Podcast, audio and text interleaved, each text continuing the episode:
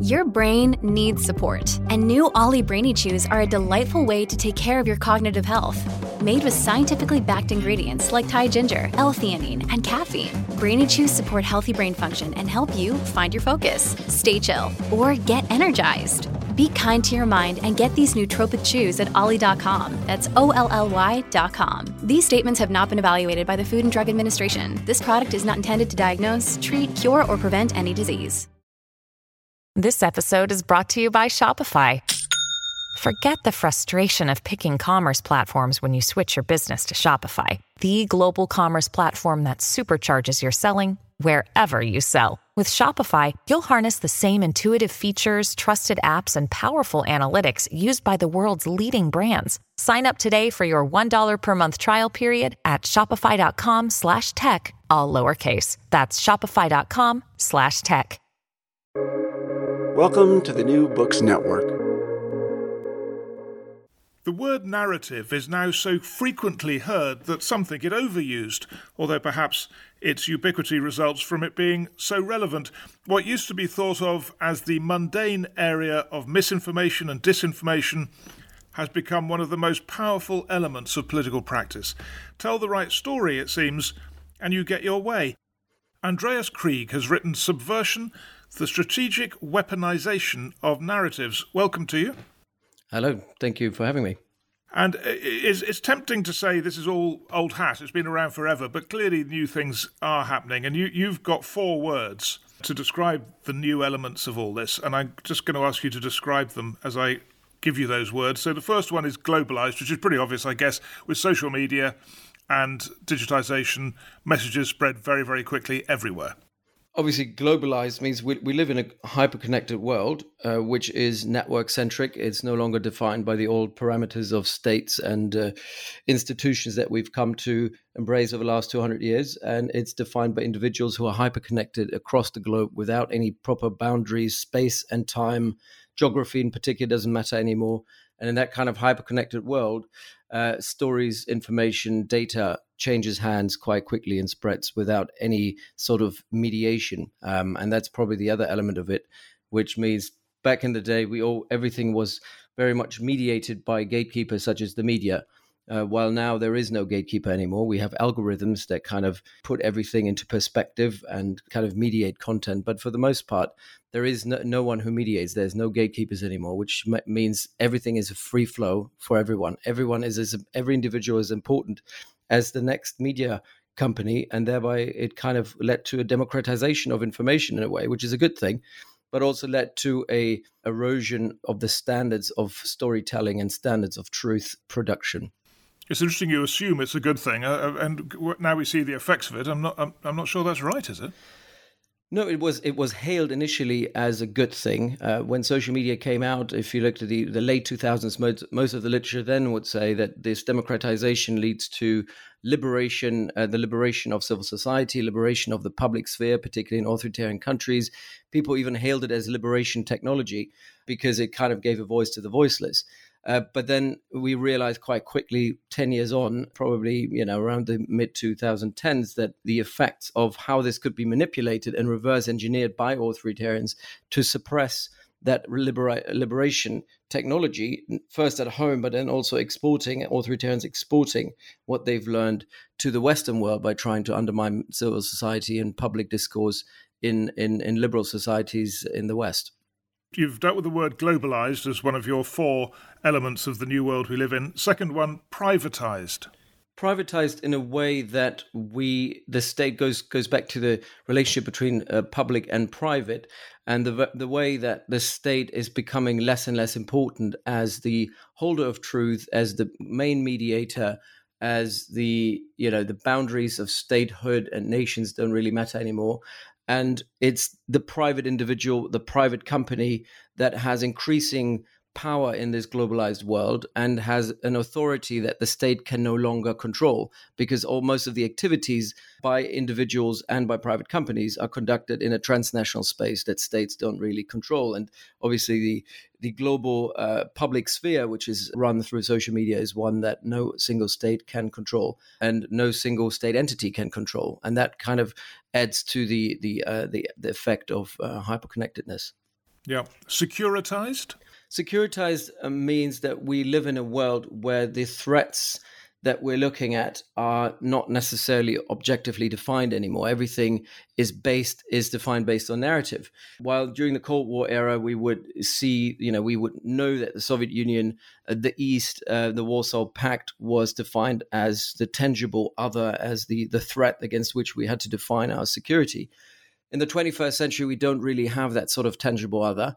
Um, hence, but still, we have loads of insecurities that emanate from spaces and from areas that we can't properly define. Most of it is based on known or unknown un- unknowns, which means that we basically define security very subjectively based on stories. So, if a government has to tell its people that we have to go to war, in country A, B, or C far away, we have to build a story around why this is actually something that we need to engage and why we need to deploy our troops or why we need to deploy other levers of state power to engage that particular risk rather than threat. And most of it is subjectively defined and is based on that's what we call securitization. We securitize an issue and then then determine that this is the one issue that we need to focus upon. But that was always true, wasn't it? I mean, if you if you go back to I don't know days of the British Empire, there was a whole ideology built around that to justify what was going on. Yes, the, the, the, advanced world enlightening the rest of the world and all that stuff. That's no different, is it? Of course, you can always make a case that I'm a constructivist. I always think that reality is constructed, and it is mostly constructed through through narratives. That has always been like that.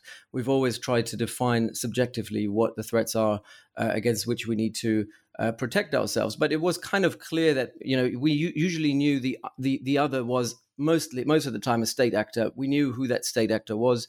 We knew what capabilities they had. We knew what intent they had. We knew how to potentially counter them.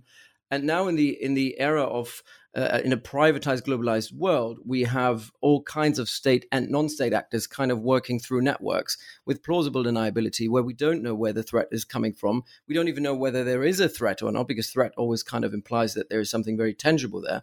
But we're dealing with risks uh, and more so than we've ever done. You know, it's some people would call this the neo-medieval uh, sort of world that we that we live in, where threats come from everywhere. They come from inside. They're coming from private individuals, and in that kind of network-centric world of the 21st century, it becomes increasingly difficult to really define a tangible other. I think what we're doing now with Russia is is very much you know goes back to some of the parameters um, that we were that that we experienced during the Cold War. But even there, we will have to you know build a narrative of why Russia is so bad, and we're we're struggling with that in in public discourse.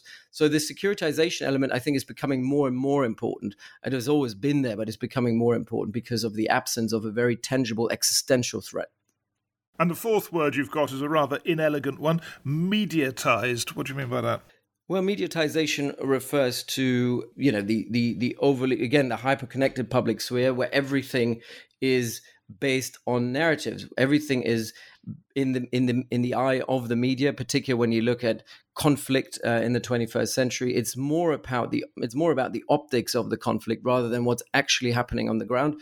We see that in the war in Ukraine as well. It's not so much about what's actually happening. Is there a counteroffensive by the Ukrainians or not? Have they gained ground or not?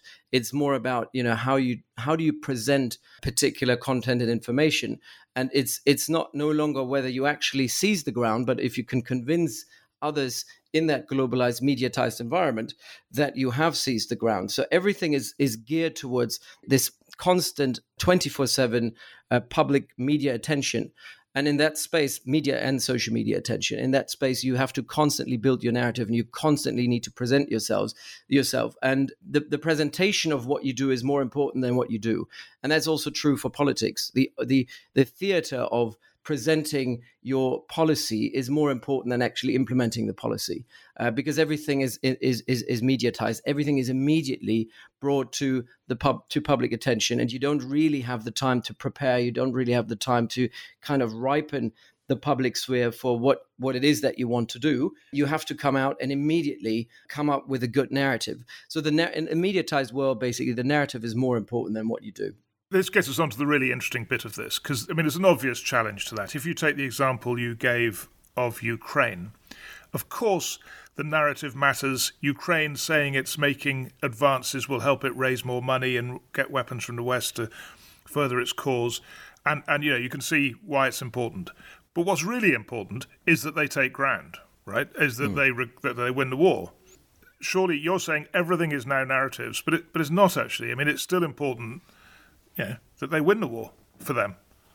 Yes, of course. I mean, this is what we refer to as the say do gap. And that's kind of the fundamental grand strategic vulnerability of any actor in the in the 21st century conflict environment is the say do gap is the gap between what you say you're doing uh, or what you're saying what you've done and what you've actually done and because of the 24/7 media attention you you know there will be scrutiny on what on on your actions and you have to justify them. But i would i would counter that by saying we're op- often operating in a very muddied information environment where it is very difficult to ascertain what really happened. And that is true for even you know for even intelligence services to really see through all these uh, you know this this mass of of data and mass of information to actually ascertain what really happened is becoming more and more difficult to really get to the truth and particularly because the other side, in this case, the Russians, are not really interested, have never really been interested in the truth when it came to Ukraine over the last eight, nine years or so. It was always more about, uh, you know, building that particular narrative. And also, it's not about convincing everyone. You just need to convince a sizable audience to believe in your narrative. And that in itself can become very disruptive because it's no longer about, you know, people, and I'm writing about this in the book. This is, it's not just about, you know, seizing the moral high ground. It's not just about, you know, the, the, the, the, the narrative is the new flag on the battlefield that needs to be seized, but it's also you, you know if you don't need to win everyone over you don't need to win the truth really of what's going on but you need to you know particularly the countries like China or Russia or, or also the United Arab Emirates, who I, I refer to in, in, this book, they're, they're countries who are there to disrupt. They're there to use the information environment to disrupt what's actually happening. And it, the disruption element of it means you only need a sizable community who believe your side of the story. And uh, when it comes to Ukraine, it doesn't matter whether Ukraine is seizing territory or not, or whether the Ukraine is the actual victim in this conflict or not. We might not see it in Britain as much yet, but we're seeing it on on the continent, and we're definitely seeing it in the United States, where there are sizable communities who don't believe in the truth. They don't believe in what's actually going on. And I shouldn't use the term truth, but they're not believing in the facts on the ground, but they're believing in the narrative.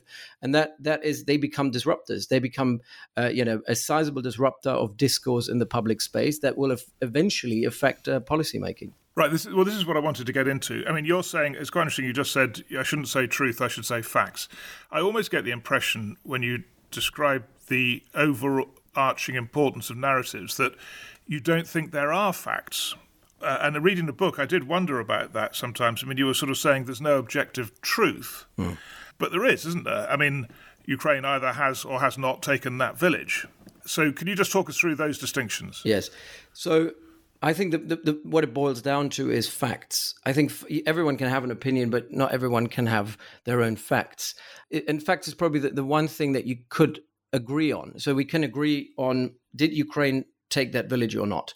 But that's not really important because if you want to transport that information to make it a palatable uh, uh, sort of information for, for everyone, for a broader audience, you have to put a spin to it. You, you create a storyline around it. Why is it significant?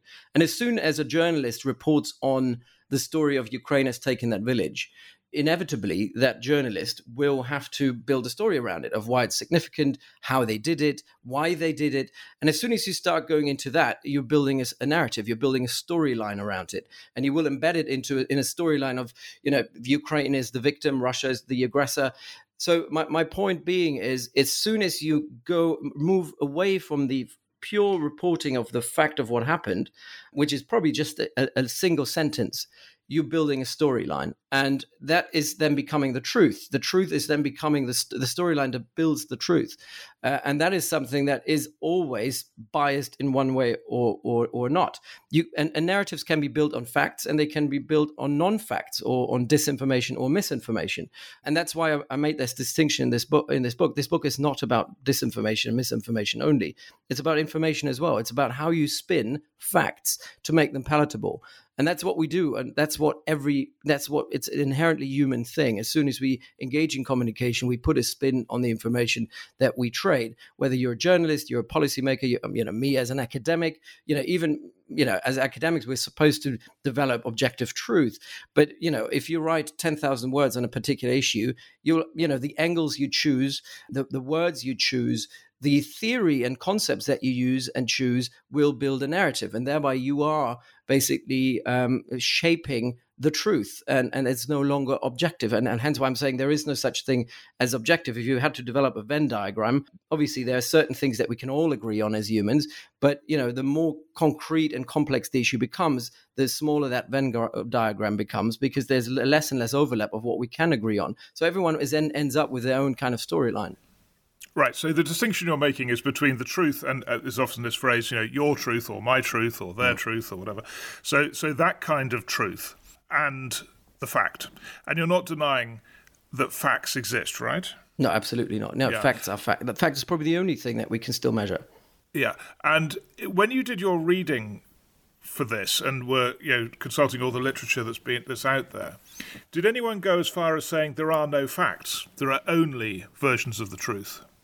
I have read this, uh, but this is a, a, very small minority opinion because, again, if you if you if, if you get into the philosophy of it, and I, I initially did this and then stepped away from it because it became so metaphysical.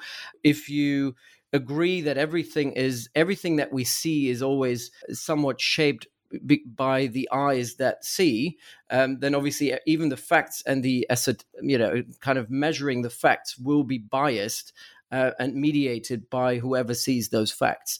And hence, you could make an argument that nobody will ever see facts in the same way. You will not see the blue of the sky in the same way that I will see uh, the blue of the sky. But you know that gets that gets too far removed from the actual problem that that we're discussing here. So you know, I, I very much left it to one side because I think the, the vast majority of the literature agrees facts are facts and they can be objectively measured. I, I can see where perhaps there's a difference um, between you and I on this, in, in that you're saying narratives are in, yeah, so important. They're almost all important in constructing yeah, the world we live in and, and what happens. And I would have thought that the facts are more important than you think, I think, from what you're saying. So if you take the vaccine, it would seem to me the most mm. important thing of all is that if you take it, you, you, have increased your chances of surviving and, and not getting seriously ill.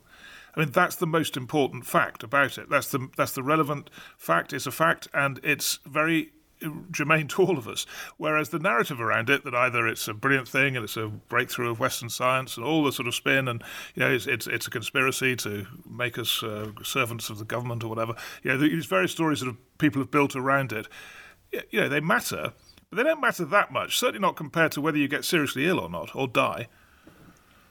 Well, yes and no. But now, in hindsight, when we look at the the the rollout of the vaccine across the world, also in this country, we we I do realize that, and I, I bought into that narrative as well. Um, as in, you, I need to get vaccinated, and I need to have the second shot, and I need to have the booster shot, and you know, th- there was fear fear mongering going on to an extent, which I bought into, and I, you know, I had to counter some of those people who were saying, "Oh, I'm not going to take the vaccine because I don't believe in it." It's, you know, whatever conspiracy theory people had. But the truth of the matter is that the vaccine, in the end, especially now with all these uh, different, uh, you know, uh, variants that we have, the vaccine is no longer as uh, important as it used to be, and you kind of put this in your veins. Um, to to you know at, at, a time when when you probably didn't necessarily have to. I think it made a difference for the first two or three waves, uh, and it's good that we all did this but we i think what we did there is we only focused on that one fact we we didn't and i'm talking when i say we the, the mainstream media or the mainstream discourse in this country which was also led by the government uh, completely uh, didn't you know didn't really allow anyone to even question it. I think we've created it created a hysteria or a hype around it that was so um, all encompassing of saying we have to do it. There's just no way out. This is the only way out of it. That we disregarded, uh, you know, a sizable chunk of the population who disagreed with that narrative. The point is, they were wrong, right? I mean, and you know, it is still needed. If we didn't have it now, the the vaccine, there would be a spread of the disease, and more people would start dying again, right? I'm, I'm not sure about. I mean, I'm not. You know, I'm I'm I'm I'm not a virologist. I don't know. I don't. We, we don't even know the numbers anymore, and the, that's the whole point of it. You know, at the at the at the early stages, we were measuring day by in day out how many people got infected, how many people died, and that discourse created. You know, was played on our emotions. It created. Uh, you know, a sort of a communal feeling of we need to do something about this. This is an again goes back to securitization. COVID nineteen was so overly securitized into this uh, existential threat that we were all saying, "Oh, we need to do something about it." I remember the first, you know, first lockdown. I was scared to even go in the park and you know walk past, you know, people, even if I had five meters distance, because I thought, "Oh my God, what if if they breathe out when I breathe in?" and so on and so forth. So that was it was completely irrational, and it, it was based on a narrative. It was political discourse. It was political communication, and political communication is based on narratives. Um, the fact is still is vaccines are good and vaccines are working, but the problem is who emanated that message who were the people who b- put that message out. And that was you know the government it was scientists it was the elites. I think the problem that we had is that there was a sizable chunk of the population who didn't trust discourse and they didn't trust the elites and those you know whether it's politicians or academics or scientists it's no longer the message that was the problem. It was it didn't really matter whether it's fact or not. It's about who's emanating that message. That's part of the narrative. And and all of that can be manipulated and all of it is being manipulated and has always been manipulated in political discourse. What this book is about is how how this can be manipulated by external powers as a form of f- further undermining the cohesion and unity of uh, our own population and potentially mobilizing or demobilizing populations to support or not support a particular policy. And, and I think that's that's kind of the, the great threat of it because we're always looking at domestic discourse as being a so, some sort of isolated incident. But what we see the Russians doing, for example, is they were trying to ripen that discourse of people who were skeptical about the vaccines, who were skeptical about the COVID 19 policy in, in Western countries.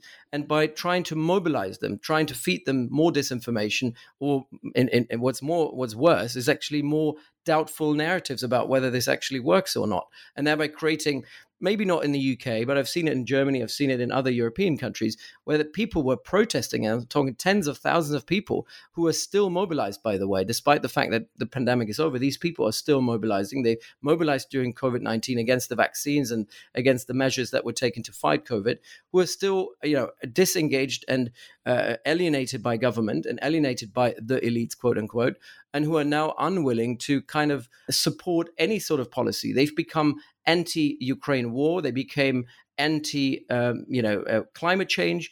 And in, in, Germany, for example, we're talking about uh, 25% of the population. That's a sizable chunk of people who are all voting for far right or far left parties, who are, you know, you're going on rallies every other week to support Putin and uh, and Russia and saying, you know, all of it's again the elites who made all this up. Zelensky is part of the same elite, elite elitist plot, and and the same is true in the United States. It's a sizable chunk of people who deny this, and they don't necessarily deny the fact, but they've bought in a narrative and the spin of countering the fact.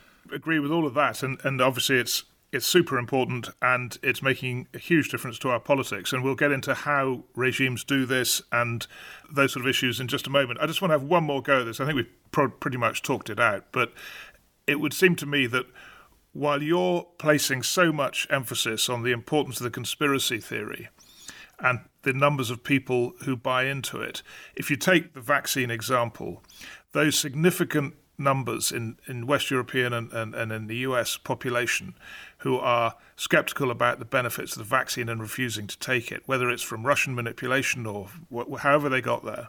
The, the fact is that more of them will die than people who take the vaccine. I mean, that's just how it is, right? Yeah, that, that's, and, that's and, and, you know, it, it just seems to me we can overemphasize anyway we've said it really but we can overemphasize the importance of all this other stuff and lose sight of that basic important crucial fact for them. But isn't wouldn't you say that over the last you know looking at this generation in particular and I'm, I'm seeing it with some of the younger students that are coming in now as well the narrative is so much more important than the fact. I mean fact has become until they die you, you know? Yeah but but it's it's the point is that our discourse has moved away from fact so much and are so obsessed with the narrative side of things the way things are presented you know whether on tiktok or instagram it's no longer about fact. You know everything is manipulated anyway. The content that you put up is manipulated. The way you present yourself is manipulated. It's it's more about the storyline that you're trying to build around yourself. It's no longer who you actually are.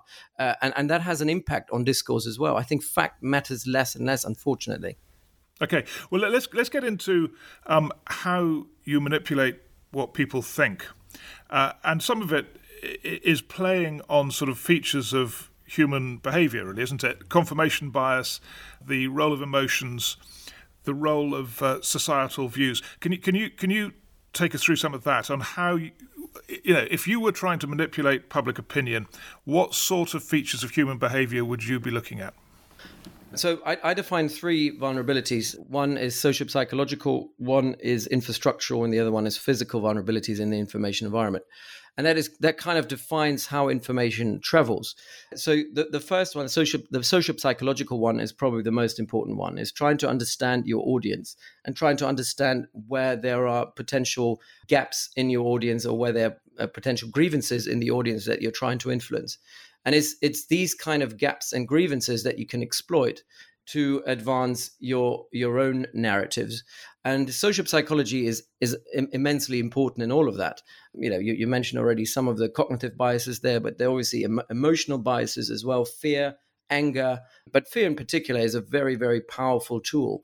Great example of which has been very well researched in social psychology is is the, the run up to the Iraq War in 2003 and the way that fear in America was exploited to to kind of again do away with facts and ignore facts and even create facts in order to go to war in Iraq based on the post 9/11 fear of the terrorists are everywhere and it has allowed us including in the UK I mean the the, the counterterrorism laws that came into effect in the UK post 9-11 have you know had immense uh, negative impacts on particularly muslim communities in this country and and we we we got rid of civil liberties and some of the values that we that we cherished in this country because of the fear of the terrorists is everywhere. And, and so fear is a very powerful tool that you can use to kind of plug narratives that otherwise people might not uh, consider to be palatable or that they would otherwise be willing to support. And, and then obviously confirmation biases uh, are problematic. These are all, you know, these are all traits, heuristics, uh, is, is, you know, heuristic shortcuts. The way that our human brain works is through heuristic shortcuts, right? Our human brain always takes the road of least resistance or the, the route of least resistance. We we want to get to we want to make decisions as quickly as possible, and that way we ignore uh, certain variables and kind of uh, use uh, existing blueprints for, for decision making that are based on heuristic shortcuts. And these heuristic shortcuts, again, are being shaped by social psychological biases. And some of it is conscious, some of it is subconscious, and we all have it. We always have it. Nothing, nothing about it is new. What is problematic is if you put the social psychological biases and these vulnerabilities together with the infrastructural vulnerabilities that we have today. Uh, and that is referring to the information environment and how it is being constructed. What are the channels and the nodes and the connections that we use to transport information in the 21st century.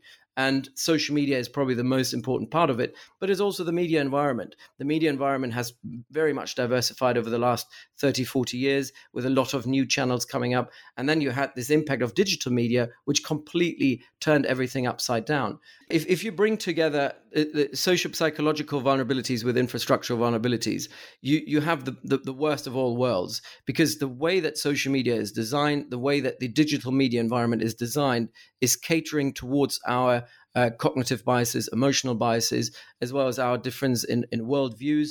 And it's it's it's the algorithms which are the new mediators, if you will, because we're always saying we got rid of the old gatekeepers of truth, which used to be the media, and, and now the new gatekeepers actually that came in are far worse because they're they're algorithms, right? Oftentimes with AI capabilities that are exposing us to the sort of information that we already want to hear and they're they're based on the pre uh, on our, our, preconceptions that we have already and they just confirm all our biases that we have and and that together provides us with various entry points to micro target individuals so what if you wanted to a- address and influence an audience, you just have to tap into a particular echo chamber. You need to understand the echo chamber. You need to understand what their their grievances are. You need to understand what their biases are, and you need to find a good narrative that addresses that that, that provides a solution to their grievance, but also uh, does that using the cognitive emotional biases that this audience particularly has. And you kind of wrap a fact in a narrative that is more palatable palatable to that particular audience. And that's how you start. But obviously information operations are never linear they're they're you know you're doing a lot of different activities at the same time it's it, and that's what it what is so fundamentally different from any other sort of operation that we conduct states usually throughout history have done this through hierarchical institutions. You know, the military is a hierarchical institution. Information operations work as sort of horizontal operations. They're not based on hierarchies. You have a lot of different nodes and a lot of different activities happening at the same time. And what you're looking for, looking at, is the cumulative effect of all of this that will then be the effect in the information environment. It's not the individual operation. We always think like, oh, we have this audience now. We have this one narrative that we inject in that audience, in that echo chamber, and that will now do the trick. You do loads of different injections at the same time, hoping that this will uh, uh eventually generate the sort of effect that you're looking for. Just listening to you, it just occurred to me that you know, you're talking about the globalization of this as, uh, uh amongst many other things, but is it rather like a cult in that, you know, a cult is a very sort of discreet community where people are persuaded of a version of the world and are prepared actually to take it to their deaths, you know, hmm. uh, they're prepared to die for it. And it's almost as if that method of controlling other people's thinking because of technology is no longer just possible in a group of 100 or 1,000 or whatever a cult might have, but is, is becoming global. I think that's a, a, a nice uh, um, a metaphor here that that you could use. It is about manipulation, obviously, at the end of the day, and the idea about this is not an old one. It's not a new one. It's quite old. hundred years ago, 1923, the KGB has looked into how can we control organizations, how can we control societies, how can we control networks, and uh, information operations was psychological operations were seen as one element of doing that, uh, a very important one. What what we've what we see is that over the last hundred years, particularly the Russians during the Cold War, have tried so many different ways of changing and mobilizing, demobilizing public spheres and civil societies overseas to, uh, you know, support their side of the story or disrupt policymaking in the West. But it never really worked well. It, it was never really successful, just because uh, you know, during most of the 20th century, the information environments were fairly uh, constrained. They were contained. Was very difficult to get access to. Was very difficult to also bypass the the gatekeepers that did exist, which were the media companies. But in the 21st century, because of hyperconnectivity, there are no gatekeepers anymore. You can bypass that. You can from Moscow or from St. Petersburg directly influence a small town community in middle America, for example. And loads of evidence for that exists for the 2016 2020 US presidential elections, where we had people protesting in middle America in a small town who were entirely mobilized through bots and trolls that were paid for or were working in St. Petersburg uh, and paid in rubles. You had, you know, and these people people became violent. They went out on the on the street. They started to protest. Um, they clashed with law enforcement. So you what you what you ended up. This is kind of what the, the, the Russians dreamed of hundred years ago. The Soviets dreamed of is that that you remotely kind of inject a particular th- way of thinking to first change their attitude, but then later also change their behavior over time, uh, and then potentially even generating a violent effect. And that is now possible. And we've seen there's a lot of evidence for that. Also, the UAE have done the same thing across the Arab world. They have, you know, created pretexts for counter counter revolutions, injecting particular grievances in societies and narratives to mobilize over time. Because obviously that takes a lot of time. It's not something that you do today and you have the effect tomorrow. It it takes ripening for months, sometimes years. And I would I would go as far as say that what happened on the sixth of January, 2021, when you had Trump supporters trying to storm the Capitol or storming the Capitol, that was an effect of the sort of ripening and, and, and injection of different violent narratives in the US information environment by Russians that had that made this possible. This wouldn't have been possible without the the ripening that's been going on for now more than eight years in uh, in in the U.S. Uh, information environment by Russians.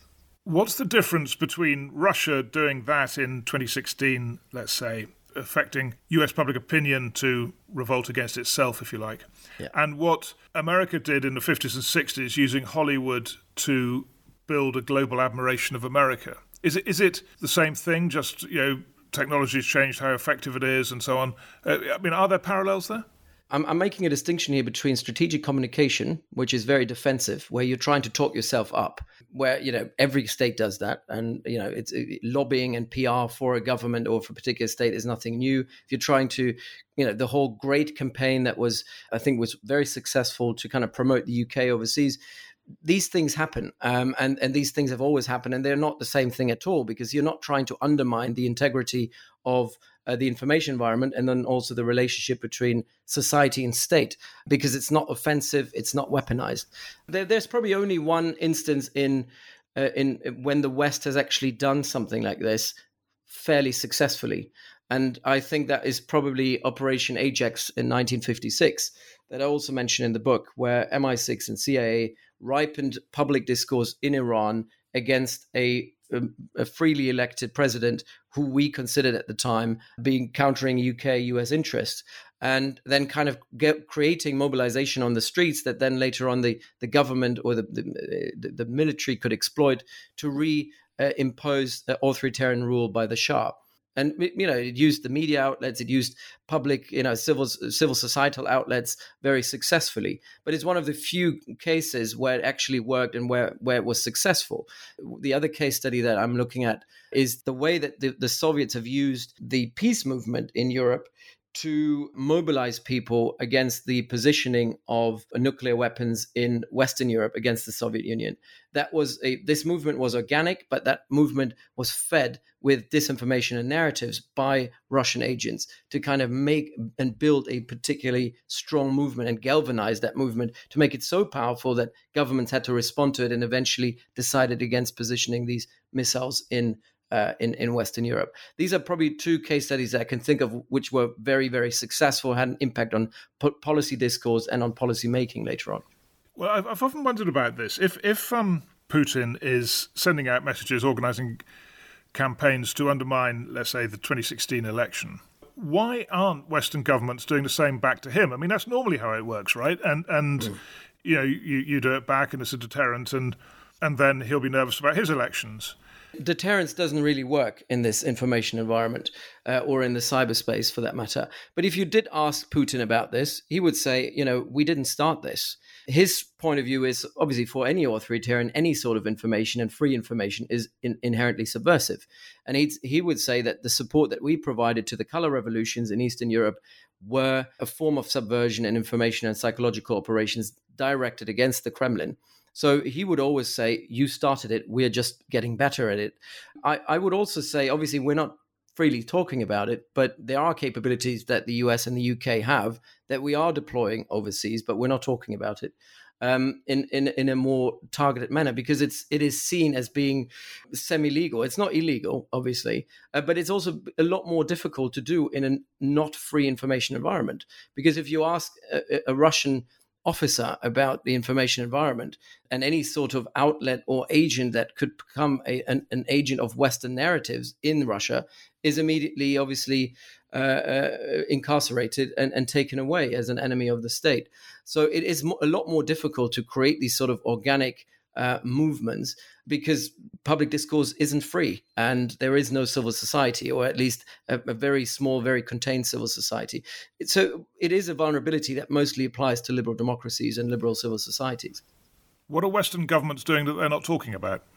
Well, I mean, the, the entire support for Ukrainian information operations and psyops um, has been provided by the US and the UK. Um, I think that the fact that Zelensky is so successful in you know defending his side of the story and and and also you know putting out his side, his narratives on on you know where Ukraine is going that that is an entire infrastructure and a narrative that was built up with the support from the west. So you know in the Ukraine war we, we're providing all the support that we can in that space as well to to the Ukrainians. We've done similar operations in in the Balkans to kind of then create sort of uh, genuine, uh, sort of organic movements that counter Russian operations uh, and Russian information operations by just creating resilience. And I think that's probably the the solution that we're that we're that we're trying to use by creating information and psychological resilience within communities that we think are exposed or vulnerable to Russian or Emirati or Chinese information operation, uh, operations. But it's it's easier said than done because building resilience against this is something that will take again years and years. It takes education. It has to start from an early age. And i think we have to start with school children really to become more uh, savvy and more wary of the information environment and how information can be manipulated.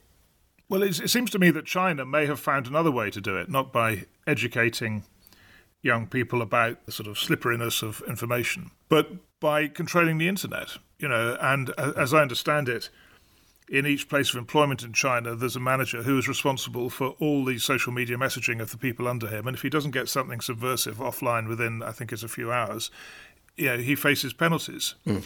Uh, and so there's this astonishing system uh, for controlling what many in the West still think is uncontrollable. But actually, it is controllable, and the China are controlling it, and it's a great defense for them. Do you think? Yes. So this in, in chapter four, I'm, I'm talking about how the authoritarians uh, learned from the events of the Arab Spring in particular. And here the UAE is a very good case study because they've taken on Russian lessons and Chinese lessons in how to create a civil society where there is social media, where there isn't a firewall that blocks the internet off in the same way that we have it in North Korea, but it's creating a resilience by basically criminalizing any sort of information that the regime deems as uh, being counter uh, running counter to their own sort of narrative.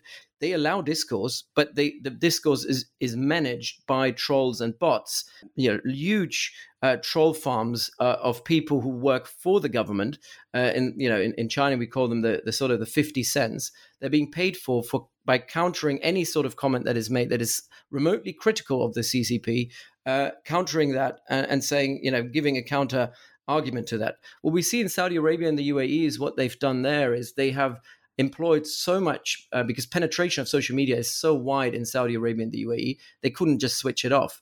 So what they do is they just hire people, trolls, but also have now more and more bots that are AI generated who are engaging in fake discourse. And so what they do is they promote hashtags that are pro government. So whenever there is a hashtag coming out that might be slightly critical of the government, they come and create a fake uh, hashtag, manipulating the algorithm and, and basically bombarding what is a fairly small organic discourse with a fake discourse that will then trump the, the organic discourse and then thereby sidelining any sort of discourse. So, it, and, and then obviously going after people. And then they will use social media to track down the people who posted this and they will then be taken away. So there's also that deterrent element of that. I think this is probably, and that's why I'm saying liberation technology has been uh, reverse engineered to becoming some sort of dictatorship 2.0, uh, which is is working very effectively. China is is really doing it very very well, but obviously that's not the sort of resilience that we're after in the in, in the liberal world.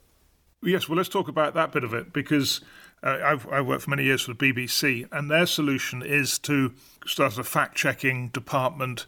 I think I read the other day maybe something called BBC Verify or something like that. So, so they're trying to you know, put out there on their platforms analysis of what is true and what isn't, or what are facts mm.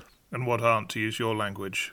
Uh, it seems to me it's almost swimming against an impossible tide. I mean, do you, th- do you think that's an effective response? No, uh, it, it's one. So first of all, I mean, any response has to be uh, multi-stakeholder and has to involve a lot of different measures being being taken at the same time. There's not one single silver bullet against it, and we also need to learn to live with it. We can't. We will never get rid of it. It's part of our information environment. It's part of our discourse. So hence, resilience is more about sustaining this without critically failing. Research has shown that fact checking doesn't really work. It hasn't really have. It doesn't have a considerable impact on whether uh, information are being absorbed or not, particularly when we when we're in the in the narrative space. Most people don't have the time; they're not really interested in whether something is true or not. It's whether it appeals, and then also, you know, again, it's disinformation is fairly easy to to flag up, But when we're going into the weaponized narrative space, I'll, give you an example of, of, of, of the UAE. I mean, what the UAE have done is they have put a spin on the story of saying that any sort of Islamist eventually will become a terrorist. That is something that is a fairly palatable uh, sort of narrative in the Western world, in particular, post 9/11, and they've used that. It's it's not a dis, it's not a it's not wrong. I mean, the, the narrative is wrong, but the fact that Islamists have conducted terrorist operations and that all terrorists were Islamists meant that there is some truth to that. It's the spin of it. And the spin was verified by academics, by think tanks that they financed. It was, uh, you know, it, it, it was promoted by lobbyists. And it has created the idea that Islamism is a gateway drug to terrorism. And based on that, we've we've seen legislation being passed in the US, legislation being passed in the UK against the Muslim Brotherhood and other political Islamist groups. You know, fact checking wouldn't wouldn't ha- wouldn't work here because it's it's a, it's a spin on a particular fact. So what you need to do is you need to kind of create critical thinking. You need to you need to have a counter narrative, unfortunately, to balance that particular narrative, and that counter narrative then needs to be as palatable as the original narrative. And to make it palatable, again, you need to put a spin on it. So pure facts by just flagging things up and saying this is disinformation, that doesn't work on its own. It can work when you when we're talking about hard disinformation. It does work uh, in terms of flagging it up, but it does still doesn't stop it from traveling. So on Facebook, when they started putting flags up of saying this is disinformation or this is contested information, it had no impact on how freely this information actually travels. So I'm skeptical skeptical about this. What has to happen is we need to create something that is bringing together all the stakeholders in the information environment to counter this and create some sort of modus operandi of how we want to deal with it. And that means social media companies, it means actors from activists from civil society, it means the media, uh, it means obviously government as well. Everyone who's has a stake in the information environment to come together and decide based on consensus on what we deem to be good or bad information, which is highly problematic in a liberal state and a liberal civil society. But we need to do it because it's a race to the bottom. And I th- uh, we've just seen it over the last 10 years. The polarization in our discourse, in the information environment, has become so toxic that I think it could eventually lead to paralysis, policy paralysis as well, because it translates into voting behavior. It translates on pressure on politicians and MPs. And so we, we need to do something about it. Nobody's really addressing it. And then education is very important. You need to, young children need to start from an early age to become more media and communication savvy, understanding how media works. And, you know, I think social media should be something that should be banned for, for, for youngsters under the age of 16 in the same way that we don't allow people to drink alcohol when they're young. It's a, it's a drug, it's addictive, it, highly, highly manipulative. It's very interesting you say that because I've often wondered whether the beginning of media education in, in schools, which started, you know, 20, 30 years ago, where school children were shown in, in UK and probably in the US, was shown newspaper articles and basically persuaded quite rightly to to wonder why that newspaper was saying it and to to doubt, you know, to to, to, to be sceptical mm. uh, about the motives of the people writing and to doubt their facts and so on, uh, which of course was yeah, a perfectly sensible thing to to teach. But I wonder, I often wonder whether that began this process of you know real facts becoming contested and taking us on the, the, the, route, you know, which obviously social media and all the rest of it have played a role, but whether that was part of it.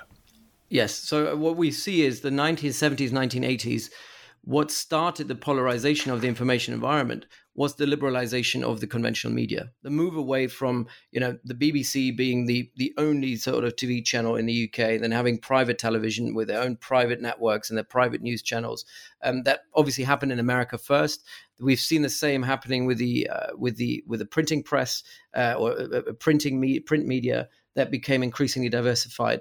And obviously uk always had a, a, a very polarizing uh, print media environment uh, and I think that was exacerbated in the since the 1980s and the 1990s, where things could be said that were that that that could never have been said in the 50s and 60s or even beforehand because they're just factually not true. And it was always about selling. It became increasingly privatized, commercialized. And I think that was a huge problem for that started that polarization that we're seeing today. Social media brings to the next level. Yeah, but I, I was sort of saying something slightly different, which is whether those media classes that people were given, let's say in the 70s, equipped them to doubt facts, but mm. did not equip them to do the next thing and say, right, well, this is actually what's true. You know, thought, you know, it didn't it didn't equip them to to establish the truth. It just equipped them to doubt what they were being told, which is quite corrosive. You, are right about that as well, but it, it, goes hand in hand with, with what I said yeah, before. Sure is yeah, that yeah. you know if if if if we become increasingly skeptical because of the behavior that we've seen from the media and from journalists of what they write about, and we become increasingly skeptical about it, it has fueled social media and it has increased the uh, skepticism and alienation among the wider public about the media and about who we should trust. And basically and that's the the infocalypse that we're that we're confronted with. So apart from those people who are engaging and who love to be polarized we have an increasingly increasing number of people who become so alienated that they don't consume media at all like information. They don't care about the news anymore at all whether on social media or conventional media because they're just saying i can't I, it, it will be impossible for me to really understand what is the truth here so i might as well not even try. Just a final thought on this you know, you, when you read 1984 by George Orwell, it seems that he took very early on, he was just a brilliant man, and he spotted so quickly the nature of totalitarianism and where it might lead. I'm waiting for someone to do that novel now about this current era we're living in, where, as you say, narratives are incredibly important and all this information is so uncertain. I, you know, I just wonder whether in your writing about it, you've sort of tried to extrapolate where this in a ve- you know, in a very extreme version of what we're beginning to experience now, where it leads and what sort of society we might end up in in I don't know 2084. Yeah, that I, I did I did think that about this a lot, and it you know very visionary, obviously, 1984. Uh, and unfortunately, most of what was written about in one shape or form, obviously not in the same digital environment that we have now, has come to effect. I'm very pessimistic of where we're going with this. Um, I'm pessimistic, particularly for liberal democracies, because our entire political apparatus is built around the fact of having being able to speak truth to power. For that, you need to have the ability to, to to come to a collective truth, and so I think the erosion and corrosion that is happening now is becoming increasingly problematic. What gives me a little bit of hope is that the new generation, millennials and particularly Generation Z, are a lot more skeptical about information, but that could lead to what you're saying, skeptical about facts as well. But at least they're not as gullible. I think what we see in terms of hard disinformation, conspiracy theories, most of the engagement comes from older generations, particularly ba- the baby boomer generation, who have, you know, who don't have that social media literacy. So there is a bit of hope that, that skepticism will not necessarily lead to mobilization, polarization uh, at any given juncture. But I fear that government and state, particularly in terms of sustaining, uh, with the purpose of sustaining liberal civil society and, and liberal the liberal character of our states, that we will see more more government or go- state institutions meddling in that space domestically, just for the sake of keeping the peace. America is always ten years ahead of where Europe is, or maybe even more. And I think what's happening in America is very, very worrisome. There is no ability anymore for any party to reach a consensus, and that is something that translates not just into uh, into policymaking, but even on the streets. People, you know, it, it, completely disrupts the fabric that keeps the society together. So I, am very skeptical about this, and it, it comes at a time when liberal states, anyway, are struggling to provide public goods to to people effectively. So there's a lot of things coming together, and that creates uh, grievances that can be exploited. So I'm quite pessimistic, actually. One last thought. In a previous interview about QAnon on this series, the author of a book on, on QAnon made the point that if you want to dissuade a QAnoner of the truth of their QAnon beliefs, the, the way to do it is to persuade them they're, they're the victim of a conspiracy theory by the people who run QAnon. Yes. You know, and and you know, that, that is, I guess, one weapon against this. Again, yeah, it comes back to the counter narrative. Unfortunately, some of the counter narratives we need to develop to defend ourselves will have to use the same mechanics as the conspiracies theory based narratives that are that were used in the first place and that is very problematic because how do you these how do you create how do you ensure that these people down the line will actually become receptive again to normal facts and normal narratives i'm off to work on 2084 yeah. thanks. Good point. Thanks very much, Andreas Krieg. Absolutely fascinating conversation, and uh, you know the themes you're talking about are so important and so relevant. So we're very grateful to you. Thank you very much for having me.